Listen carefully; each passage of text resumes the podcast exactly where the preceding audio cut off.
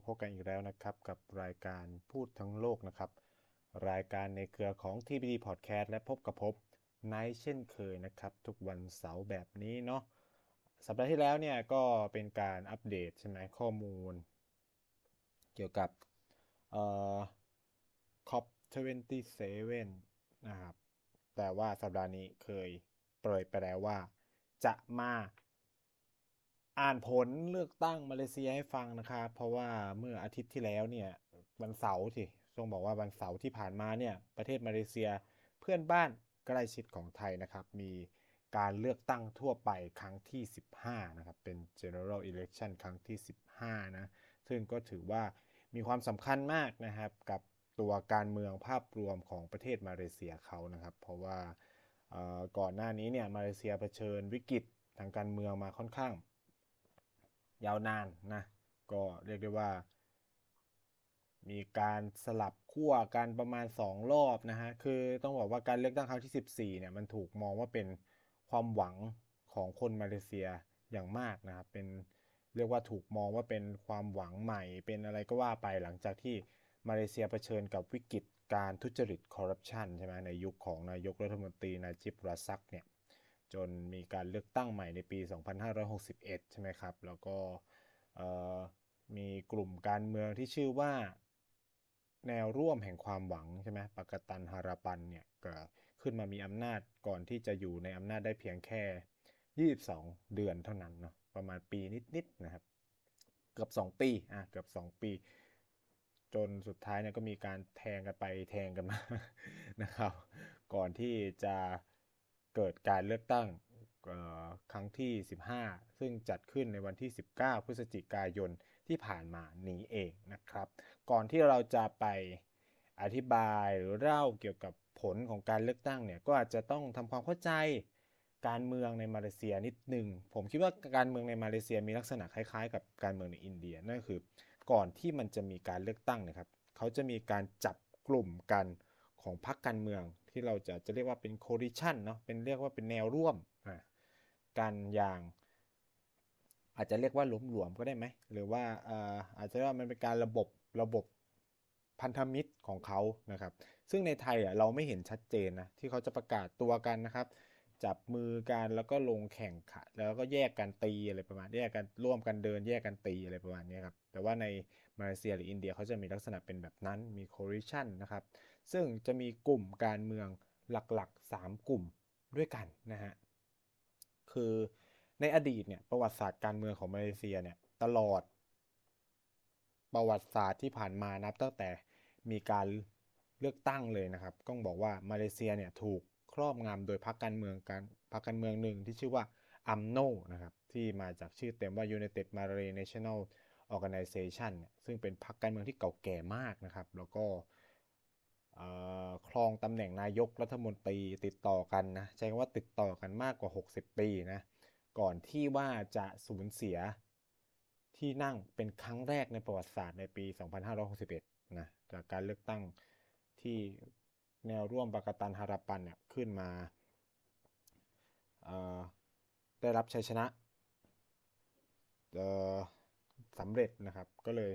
ส่งผลให้มันเกิดความเปลี่ยนแปลง ทางการเมืองภายในมาเลเซียเขานะครับ ซึ่งในการเลือกตั้งรอบนี้เนี่ย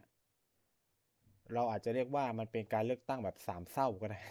เป็นสามเศร้าที่น่าสนใจมากว่าทั้งสามเศร้าเนี่ย ทุกคนต่างเติบโตมาจากอัมโนนะครับ ทุกคนต่างเติบโตมาจากอัมโน ซึ่งฉะนั้นเนี่ยกลุ่มแนวร่วมแรกที่ผมจะ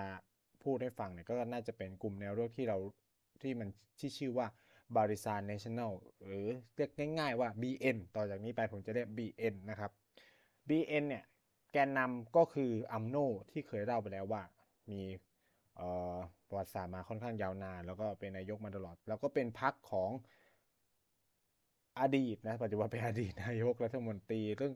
จริงๆก็แบบณเวลาการเลือกตั้งเนี่ยเขาเป็นรักษาการนายกรัฐมนตรีนะครับ ก็คือเอ่อ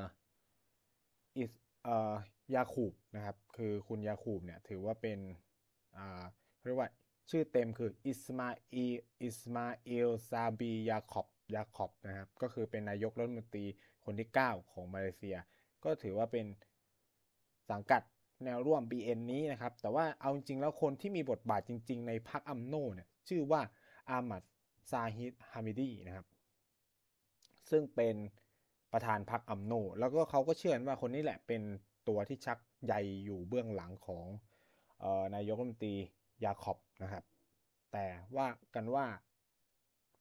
ที่ฮามิดีไม่สามารถขึ้นเป็นนายกรัฐมนตรี เพราะว่ามีคดีติดตัวเยอะมาก ก็คือเขาเป็นมือขวาคนสำคัญของนาจิบราซักนะครับ ก็คือมีลูกพี่เป็นนาจิบราซักนั่นเอง แล้วที่สำคัญไปกว่านั้นก็คือว่า นาจิบเนี่ยเพิ่งถูกศาลตัดสินไปใช่ไหมครับให้ติดคุกไป 12 ปี ซึ่งฮาบิดีแห่งพรรคอัมโนเองเนี่ยก็มีคดีทุจริตติดตัวเยอะมาก ฉะนั้นนี่การต่อสู้ครั้งเนี้ยคนมาเลเซียเลยมองว่ากลุ่มแนวร่วม BN คือการต่อสู้เพื่อปกป้องผลประโยชน์ของตัวเองในคดีทุจริต เพราะว่าเมื่อถ้า BN ชนะเนี่ยก็จะมีอำนาจในฝ่ายบริหาร ซึ่งการมีอำนาจในฝ่ายบริหารเนี่ยก็จะมาพร้อมกับความสามารถในการกดดันกระบวนการยุติธรรมของประเทศได้ ซึ่งอันนี้มันเป็นลักษณะที่ไม่ค่อยดีนะของบรรดาประเทศกำลังพัฒนานะครับคือต้องอธิบายอย่างนี้ก่อนว่า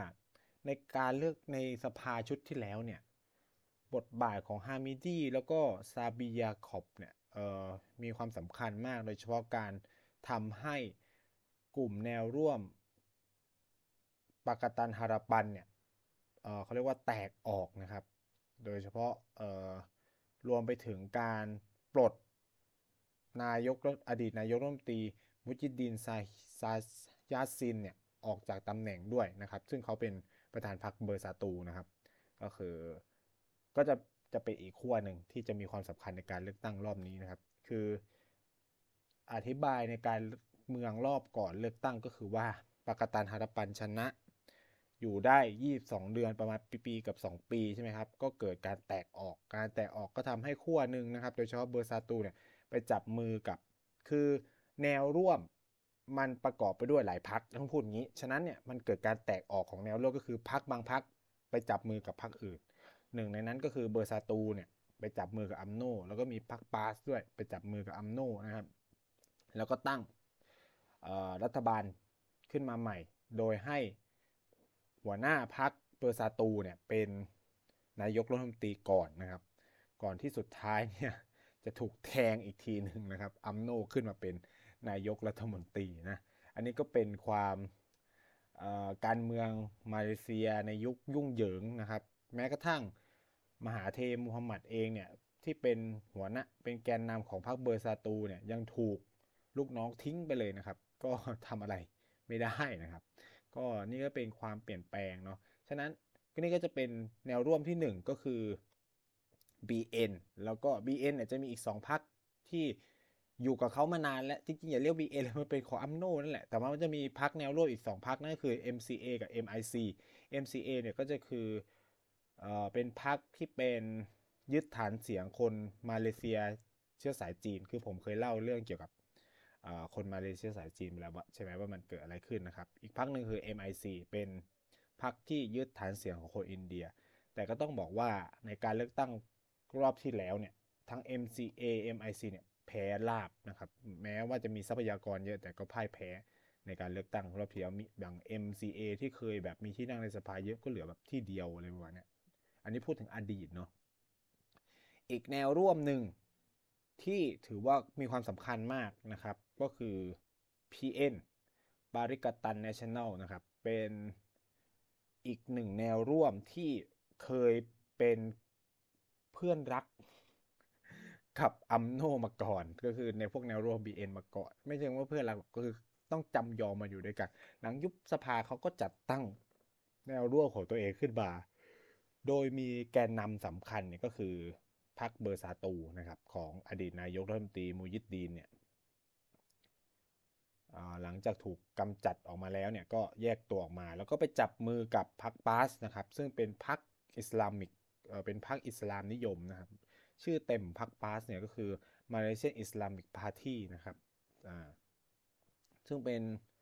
พรรคที่มีฐานที่มั่นสำคัญอยู่ในกาลันตัน แล้วก็เป็นที่นิยมในหมู่คน 3 จังหวัดชายแดนภาคใต้ของไทยด้วยนะครับรู้คือคน 3 จังหวัดชายแดนภาคใต้จะรู้จักพรรคปาร์ตดีนะครับ เพราะว่าแบบเป็นพรรคสายอิสลามนิยม อนุรักษ์นิยมนะครับ มีแกนนำสำคัญคือฮาดีอาหวังนะครับ ซึ่งดังมากอย่างที่เรารับรู้กันดีนะครับ ก็คือแต่น่าสนใจมากว่าฮาดีอาหวังเนี่ยมีมีความเรสิตอยู่หน่อยๆนะ คือมีการใช้ระบบเชื้อชาติในการโจมตีนะครับ แล้วก็ ที่สำคัญไปกว่านั้นคือ เขาพยายามเป็นกาวใจให้ PN กับอัมโนซึ่งก็คือทั้งที่รู้นะว่าอัมโนแบบมีการทุจริตเยอะอะไรเงี้ย แต่ก็ไม่รู้สินะครับ ซึ่งกลุ่มแนวร่วม PN เนี่ยก็จะมี 2พักใหญ่สำคัญก็คือเบอร์ซาตูกับบาส แล้วก็ยังมีพักเล็กๆ ในเกาะซาบาสลวักอะไรอีกนะครับ แน่นอนว่า PN เนี่ยชูมูยิดดีนเป็นนายกรัฐมนตรีนะครับ อ่าสุดท้ายท้ายที่สุดก็คือขั้วที่3เนี่ยที่เคยอาจพูดไปแล้วชื่อนี้ก็คือแนวร่วมแห่งความหวังหรือปากตันฮาราปันหรือ PH นะครับอ่าเราจะมี BN PN แล้วก็สุดท้ายก็คือ PH นะครับนำโดยอันวาร์บินอิบราฮิมนะครับชื่อเต็มเขาอันวาร์อิมดาโต๊ะเซอรี อันวาร์บินอิบราฮิมนะฮะผู้ซึ่ง เป็นนายกรัฐมนตรีรอเก้อมาแล้วถึงสองรอบนะครับ ก่อนหน้านี้ก็ยังยุคก่อนลงจากตำแหน่งของมหาเธร์นะครับ หลังจากนั้นก็ยุคหลังจากที่จับมือกับมหาเดล้มนาจีบก็เกอร์อีก เพราะไม่ได้เป็นเพราะสุดท้ายเกิดความวิกฤตทางการเมืองก็ไม่ได้เป็นนายกนะครับ ก็เป็นเวลา 20 กว่าปีนะ เดี๋ยวผมก็จะมาเล่าว่าเออเดี๋ยวเขาจะมีเส้นทางยังไงนะครับ ซึ่งเป็นหัวหน้าพัก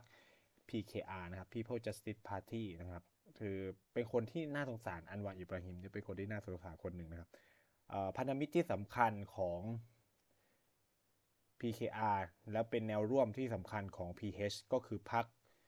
DAP นะครับ Democratic Action Party ซึ่งเป็นพรรคที่มีฐานสำคัญอยู่ในเกาะปีนังนะ แล้วก็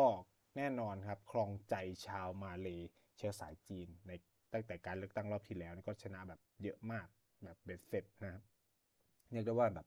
ที่นั่งเขตของคนจีนทั้งหมดเป็นของ DAP เลยก็ว่าได้นะครับ แล้วก็ครองใจชาวมาเล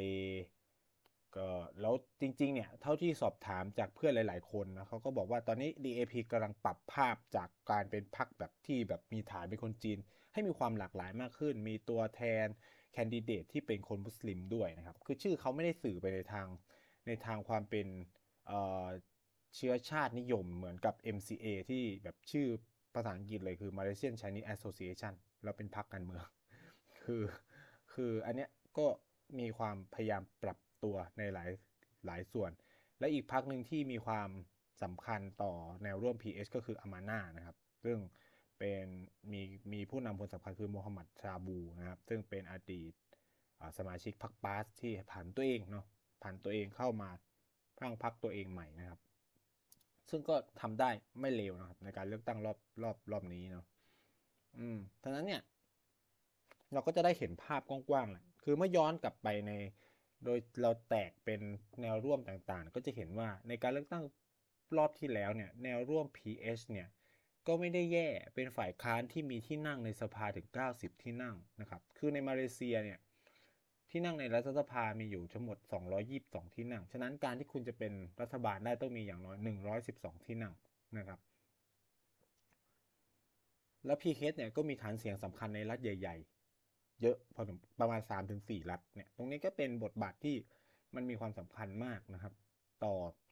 ต่อตัวการเลือกตั้งในในครั้งนี้เนาะแล้วก็ข้อได้เปรียบอีกประการหนึ่งก็คือว่า หลังการ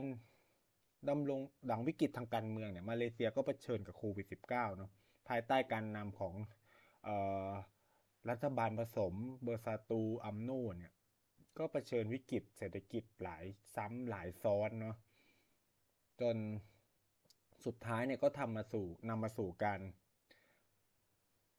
ยุบสภาเพื่อจะเลือกตั้งใหม่ ภายใต้สภาวะซบเซาทางเศรษฐกิจนู่นนี่นั่นอะไรเงี้ย ซึ่ง คือความต่างของการเลือกตั้งครั้งที่ 15 ครั้งที่ 14 คือความตื่นตัวทางการเมือง อันนี้อธิบายได้เลยว่า มันมีความแตกตื่นแตกต่างกันทางการเมืองเยอะมาก อันนี้ถามจากเพื่อนคนมาเลเซียที่มาเรียนด้วยกัน ซึ่งเป็นคนจีนมาเลเซียนะ คือผมอยากจะบอกว่าคนจีนมาเลเซียมีความตื่นตัว และมีเอ่อมีความต้องการในการลงคะแนนเสียงเลือกตั้งค่อนข้างสูงเพราะว่าอย่างที่เคยเล่าไปในเทปก่อนหน้านี้ว่าเขาค่อนข้างถูกกีดกันแล้วเนี่ยพออะไรมันมีความเป็นไปได้สูงเนี่ยเขาก็จะมีเนี่ย แต่ว่ารอบนี้เข้าได้คุยกับเพื่อนคือ รู้สึกได้ว่า ความตื่นตัวมันน้อยมาก เขาบอกว่า คือมีเพื่อนคนหนึ่งไม่ไม่ไม่ลงคะแนนเสียงแม้ว่าเลือกตั้งนอกเขตนอกนอกประเทศได้เขาก็ไม่ลงเขาก็รู้สึกว่าคำพูดก็จะคล้าย ๆ กันว่ามันมันมองเห็นถึงวิกฤตบางอย่างทางการเมืองของของมาเลแล้วมันทำให้เขารู้สึกเบื่อหน่ายนะคือเลือกไปแล้ว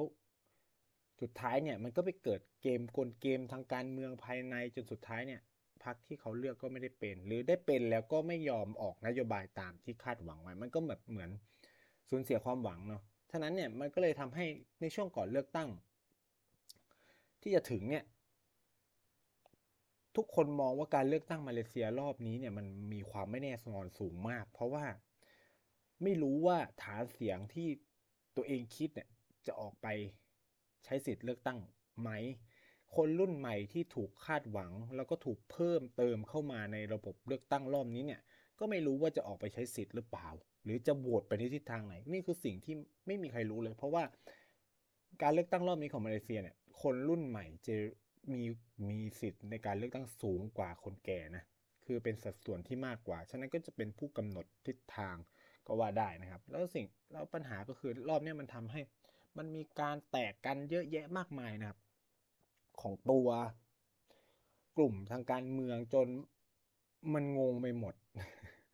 มันงงไปหมดมันถูกการจังมหาเทเนี่ยก็ถูก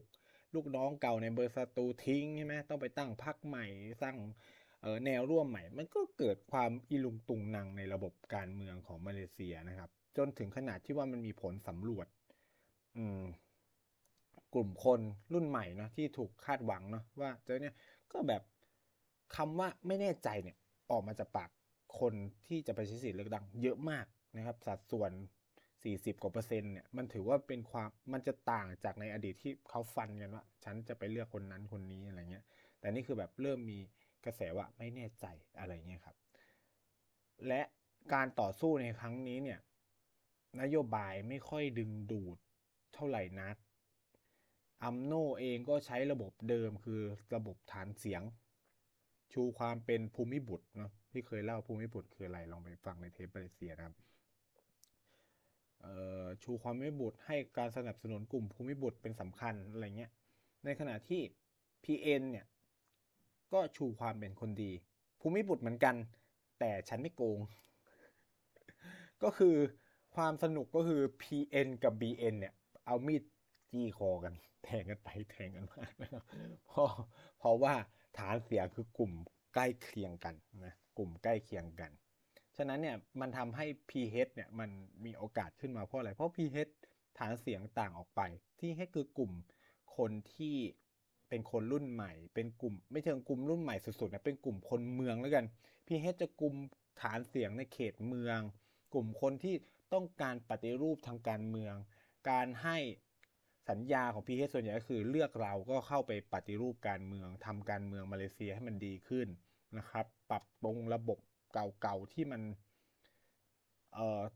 ทำให้เกิดปัญหาภายในชาติ โดยเฉพาะการกีดกันทางเชื้อชาติ การเนี่ยการ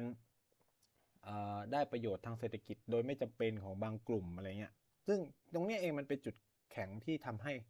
PH ได้เปรียบ บางกลุ่มการเมืองแต่ในขณะเดียวกันก็เป็นจุดบอด เพราะว่า PN เนี่ยโดยเฉพาะอาหวังเนี่ยคือโจมตี PH เลย แล้วก็บอกว่า PN จะไม่มีทางจับมือกับ PH แล้วก็บอกว่า PH โดยเฉพาะ DAP เนี่ยสนับสนุนคอมมิวนิสต์นะแล้วก็เป็นพรรคที่อยู่ฝ่ายตรงข้ามกับใช้ประเด็นศาสนาระบบเอ่อกับพระเจ้าเนาะแบบ ถ้า DAP ชนะเนี่ยมันก็จะส่งผลต่อความเชื่อทางศาสนาบลาบลาอะไรเงี้ย ซึ่งเนี่ยคือความเหลวแหลกทางการเมืองของมาเลเซียเหมือนกันนะครับ คือมันแบบมันมีการโจมตีกันโดยใช้ระบบเรื่อง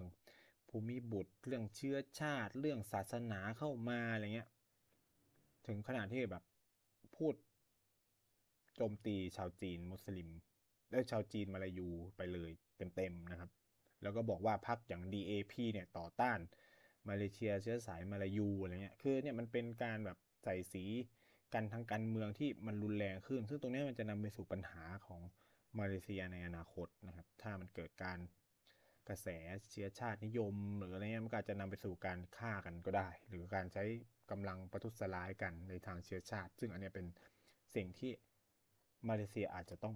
วิตก กังวลต่อไปในอนาคตเนาะอะนี่ก็เป็นแบบภาพรวมก่อนเราจะมาคุยกันถึงผลเลือกตั้ง ซึ่ง ผลเลือกตั้งเองก็บันเทิงเริงใจสนุกสนานมาก คือ พอผลออกมาเนี่ยพูดเลยว่า อธิบายแบบสั้น ๆ เลยว่า ไม่มีใครได้เป็นรัฐบาลเสียงข้างมาก ก็คือผลเลือกตั้งที่ออกมาเนี่ย กลุ่มแนวร่วมต่างๆ เนี่ย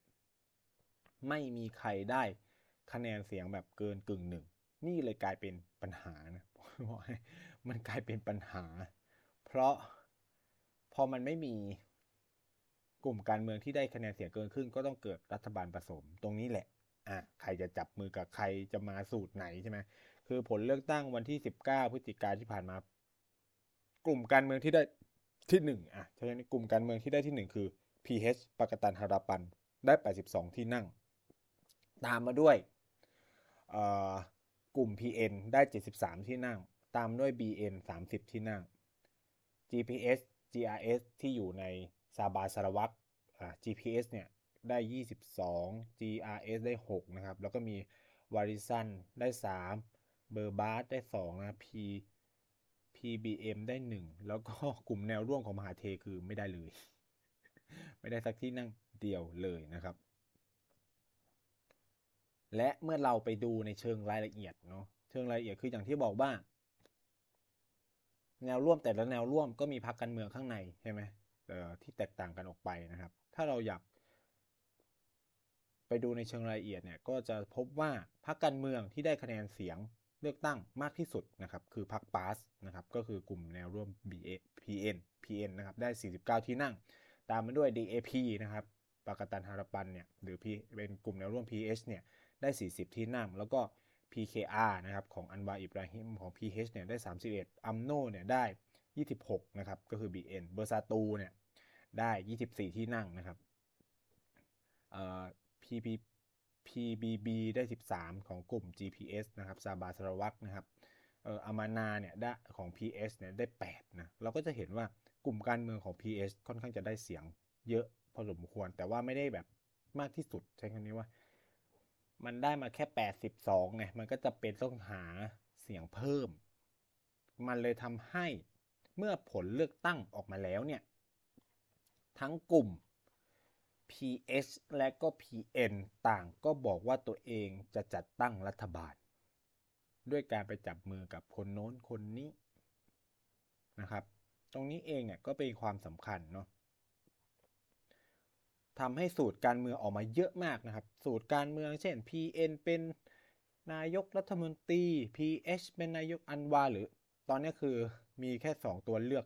ที่น่าจะได้เป็นนายกนะครับ ตอนที่ผลเลือกตั้งมาเลยคือ อันวาอิบราฮิมกับอีกคนหนึ่งก็คือมุจิดดินนะครับมุจิดดินก็คือเป็นอดีตนายกใช่ไหมก็คือสองคนนี้ก็ต่างออกมาบอกว่าตัวเองจะ เป็นนายกตัวเองจะตัดตั้งรัฐบาลให้ได้สำเร็จนะครับ ซึ่งแน่นอนว่ามันไม่มีใครได้เสียข้างมาก มันต้องเกิดการรวมตัวฉะนั้นโอ้โหข่าวเลย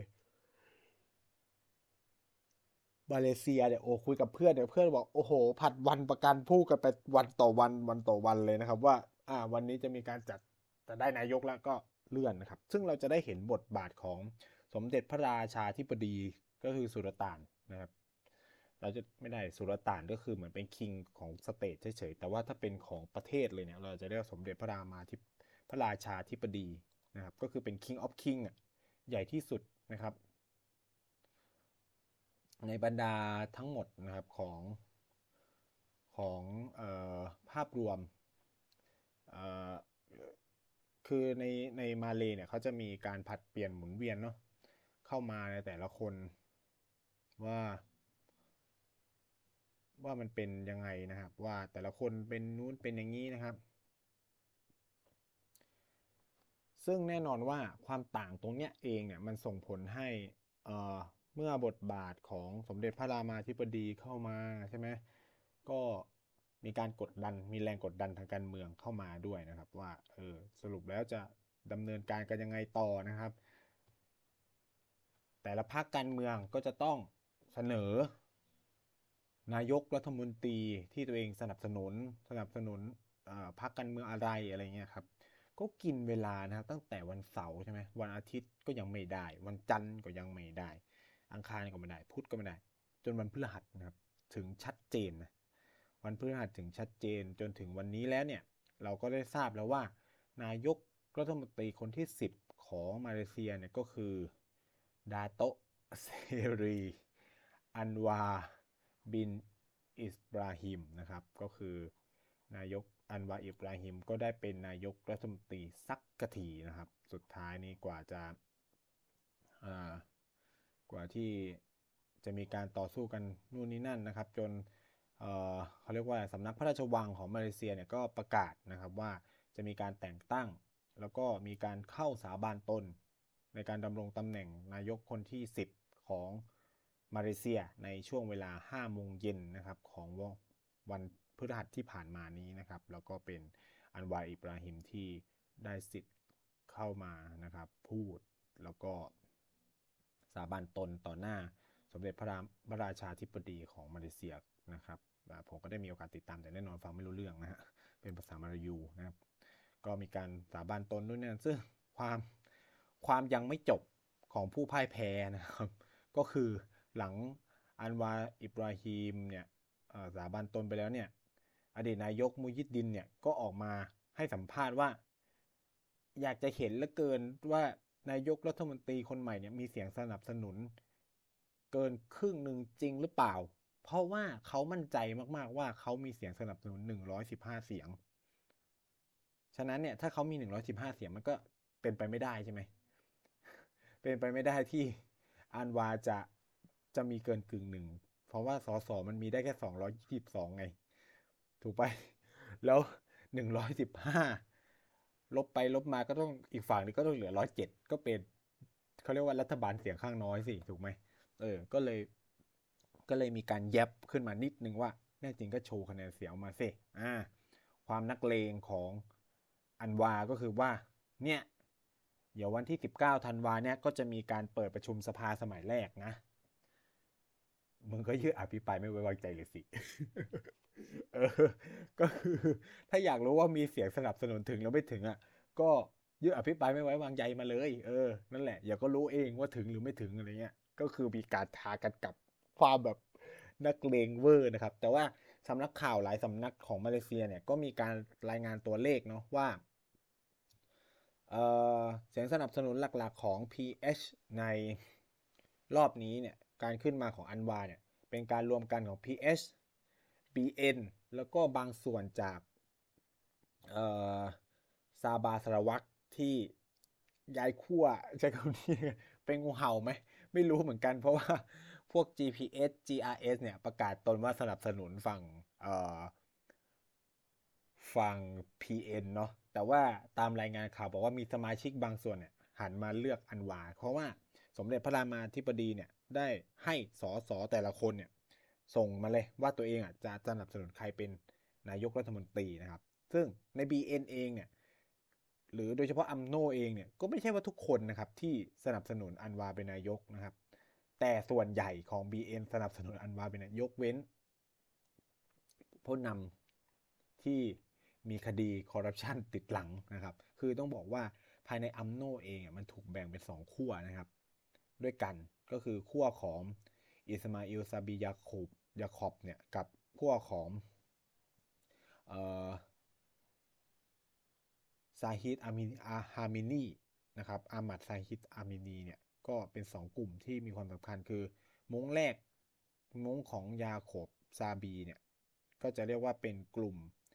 คาบิเนตคัตเตอร์เป็นกลุ่มที่เป็นอดีตรัฐมนตรีในรัฐบาลชุดที่แล้ว อีกมงหนึ่งก็คือ กลุ่มของซาฮิดเนี่ยก็เป็นกลุ่มที่เรียกว่ากลุ่มผู้นำที่มีคดีติดตัว ที่ไม่สามารถขึ้นมามีคือในอัมโนเองมันก็มีปัญหาภายในของมันนะครับ มันก็เลยทำให้เกิดการแตกออกของเสียงสนับสนุนภายในอัมโน แล้วก็มีการเทบางส่วนเข้ามาอยู่ใน PN ด้วย แต่ท้ายที่สุดแล้วเนี่ย เราก็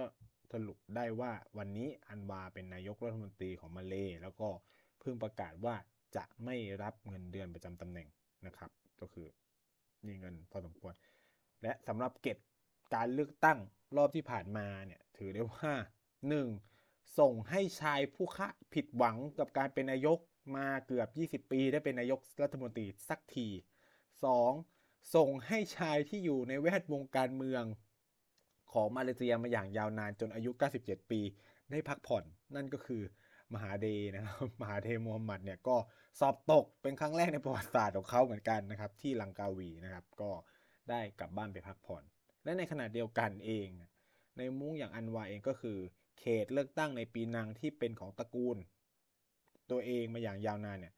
ก็สูญเสียให้กับพรรคปาสนะครับในปีนังนะอ่าก็ถือว่า โดยเฉพาะลูกสาวของอันวาเนี่ยก็พ่ายแพ้ในศึกเลือกตั้งที่ผ่านมาด้วยนะครับนี่ก็เป็นเกตเล็ก ๆ น้อยๆในการเลือกตั้งมาเลเซียรอบที่ผ่านมา แล้วก็รวมถึงเป็นภาพรวมเหตุการณ์ก่อนเลือกตั้ง แนวนโยบายนู่นนี่นั่นจนมาเป็นผลเลือกตั้งนะครับ สัปดาห์นี้เนี่ยพูดทั้งโลกก็ประมาณนี้แล้วพบกันใหม่สัปดาห์หน้า สัปดาห์นี้ลาไปก่อน